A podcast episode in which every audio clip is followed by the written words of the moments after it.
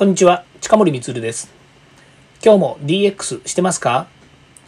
デジタルトランスフォーメーションで変化をつけたいあなたにお届けする ディーエックス 推進ラジオです。毎日配信していますので、よかったらフォローをお願いします。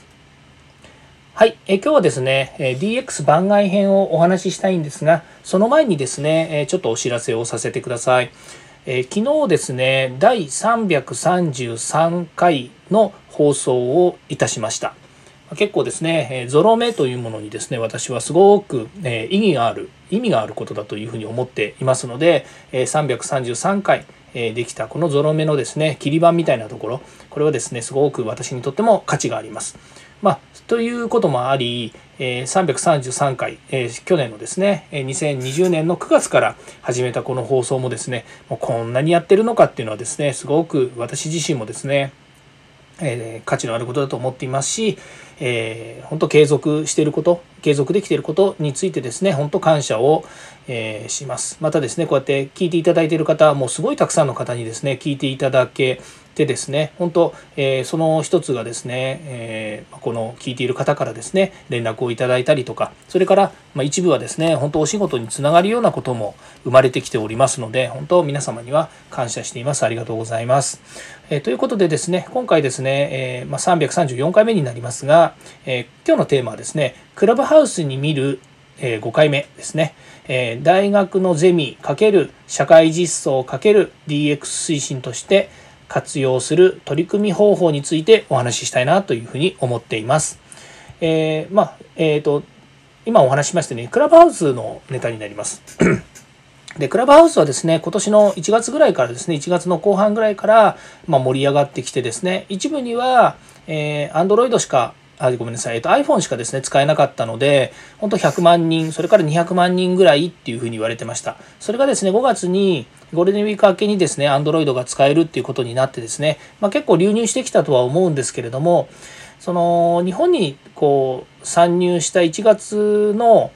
えー、後半の時のようなですね、盛り上がり方にはやっぱりなってないんですよね。まあ、テレビでも取り上げることもないですし、それからそれに対する特集が組まれることもなく、なんかこう静かに Android が始まって、静かに皆さんが参加してきてるっていう状況なんですね。まあ、その中で、えー、もうこうなんていうんですかね、ニュースとかですね、世の中はクラブハウスがなんぼのもんじゃいみたいな方でいうふうなことを言ってる人がいるんですけれども、実はですね、私にとってみたらこのクラブハウスね、今までにない新しく大きな価値を持っているっていうですね、まあ、そういう場になってるんですね。で、そのことについてですね、まあ、それが事例というかですね、私の成果についてちょっとお話ししたいなというふうに思います。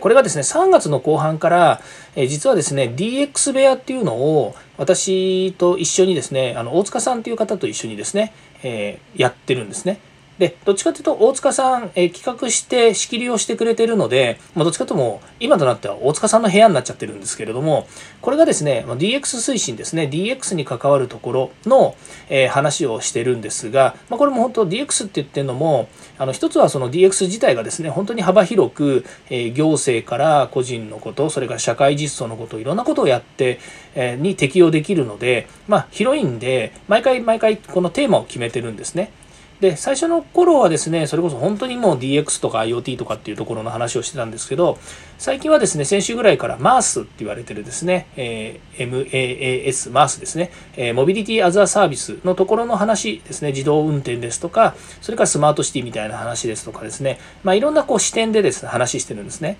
で、えー、これがなんでその大学のゼミみたいかっていうとですね、やはりその、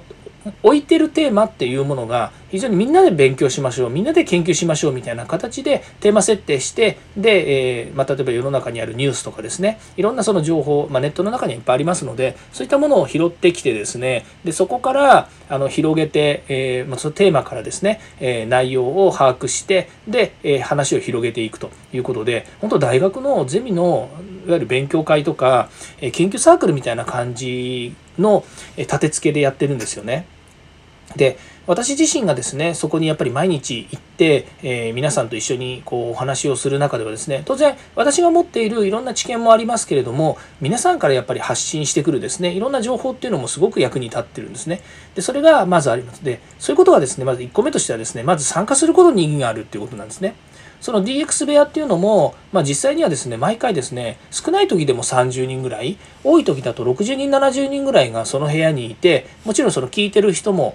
いる、まあ、大体ステージに上がってくる人は最大でじゅうにんからじゅうに、さんにんぐらいなんですけれども、えー、その他ろくじゅうにん、ななじゅうにんぐらいの人もながら聞きとかですね、まあ、しっかり聞いてくれる人も含めてたくさんいらっしゃるわけですね。で、まずそこにいて参加するっていうことがないとですね、やっぱりそこで話し合ってることですとか、そこから派生してくるイノベーションの話、それから妄想の話っていうのはなかなか聞けないわけですね。で、ここで多くあるのがやっぱり大学のゼミのようなやり方をしてるんだけれども、えー、社会実装の話をしたりとか、その ディーエックス 推進の話から、まあ、ある意味で言えばそのベンチャー企業が取り組むイノベーションの話みたいなものまで言ってるわけですね。で、まずそれが一つ参加することに意義があるということですね。それからあのぜひ目的意識を持って聞いてほしいということなんですね。で、なぜそういうかっていうと、そこで話し合ってるテーマっていうのは少なくとも今世の中で実装されているものばっかりじゃないんですよね。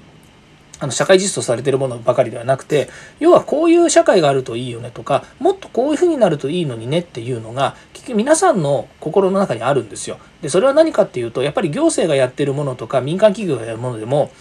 絶対ひゃくにん、まあ何て言ったらいいですかねひゃくにん使ったらひゃくにんがいいっていうサービスってないんですよね。その中にはこういうところに不満があるとか、もっとこうしてくれたら使えるのになと思う人々が持っている課題意識っていうものがあるんですよね。で、課題意識というものと、もう一つその、えー、こうあるといいよねっていう目的意識がやっぱりあるわけですね。なので、えー、クラブハウスでいろいろ話し合ってるっていうことはツールの一つと考えて、その中で派生してくるいろんな目的を解決する、えー、内容であったりとか、えー、コメントであったりとか、皆さんが持ってる情報っていうもの、こういったものをですね、有機的にやっぱり組み合わせていくことによって、えー、その問題が解決されていくっていうふうに考えると、そこにやっぱり参加する目的があっていいと思うんですね。つまり自分が発信をしないでも、参加していることに対してやっぱり目的があるっていうことがあればいいと思うんですね。もちろん ディーエックス っていうことについて、えー、深く知りたいっていうことでもいいし、 ディーエックス って何だろうと思って参加してくれてもいいと思うんですけど、そういうことってすごく重要だなと思ってます。それからさんこめがですね、えー、個人で発信すること。個人でも発信することが大きな価値があると認識してほしいんですよね。つまり、えー、例えばそこに参加する人たちが手を挙げる仕組みがあるんですよね、クラブハウスって。で、その時に、いや、私の情報なんて役に立たないからとか、いや、こんなローカルな話って別に関係ないよねとかって思うかもしれないんですけど、例えば、あの、マースの話をしてる時にですね、えー、どこどこの地区、どこどこの市の、こういう、例えばバスの、えっと、新しいサービスがあったんだけども、今なくなっちゃったんだよねっていう話があった時に、ネットにある情報は、どこの市でこういうサービスがありますよ、バスの仕組みがありますよっていうのを、しか載ってないわけですよね。ですから、それが、なぜなくなっちゃったのかっていうのは、その地域の方、もしくはその情報を知っている方のみしかわからないんですよね。で、それがその場で聞けたっていうのはものすごくあの価値のあることだと思ってるんですね。必ずしもネットの情報やネットにある、えー、発信がですね、ひゃくパーセント 正しいということでもないわけですよね。その裏にある背景。裏にある背景って言い方変ですね。背景は裏なんですけども、その裏にあるいろんなやっぱりネタっていうものが、あの、聞いてる人たちにとってみると大きな価値を生むわけですね。なので、えー、ここに参加して自分が発信することっていうものに価値があるもんだっていうことをみんなで共有したいんですよね。で、えー、それがやっぱり大きなあのイノベーションにつながってくるというふうに思っています。まあ、小さな、えー、皆さんが思っていることっていうのをですね、えー、取りまとめる、まあ、そういうこともですね、これがまた大塚さんが上手で、アンケートシステムの中にですね、可視化するツールがあるんですよね。で、キーワードツールがあって、みんながキーワードをですね、ネットでこう打ち込むとですね、それがこう、えっと、バルーンみたいになって、あの、泡みたいになってですね、えー、たくさんのキーワードが登録されると、その、まあ、キーワード、例えば ディーエックス 推進っていうふうなところをみんなが打ち込むとですね、どんどんどんどんその、えー、字が大きくなってって色が反転していく。で、その色がたくさん集まって、えー、いろんなこう、えー、情報がそこで共有されるっていうですね、そんな仕組みも導入しながらですね、クラブハウスなのにですね、可視化したりとかですね、そういう情報ツールとかを使ってやってるんですね。まあ、ということで、えー、ディーエックス 推進の部屋、すごくですね、意義のある楽しいものになっていて、私にはもう、これはですね、もうなくてはならないような、えー、毎日の取り組みになっておりますので、ものすごく新鮮ですというお話でした。はい、えー、今日もここまで聞いていただきましてありがとうございました。えー、ぜひですね、そのクラブハウスのお部屋にも皆さんいらしてください。えー、また、あの、明日からですね、こういうような発信もしていきたいというふうに思います。ありがとうございました。ではまた。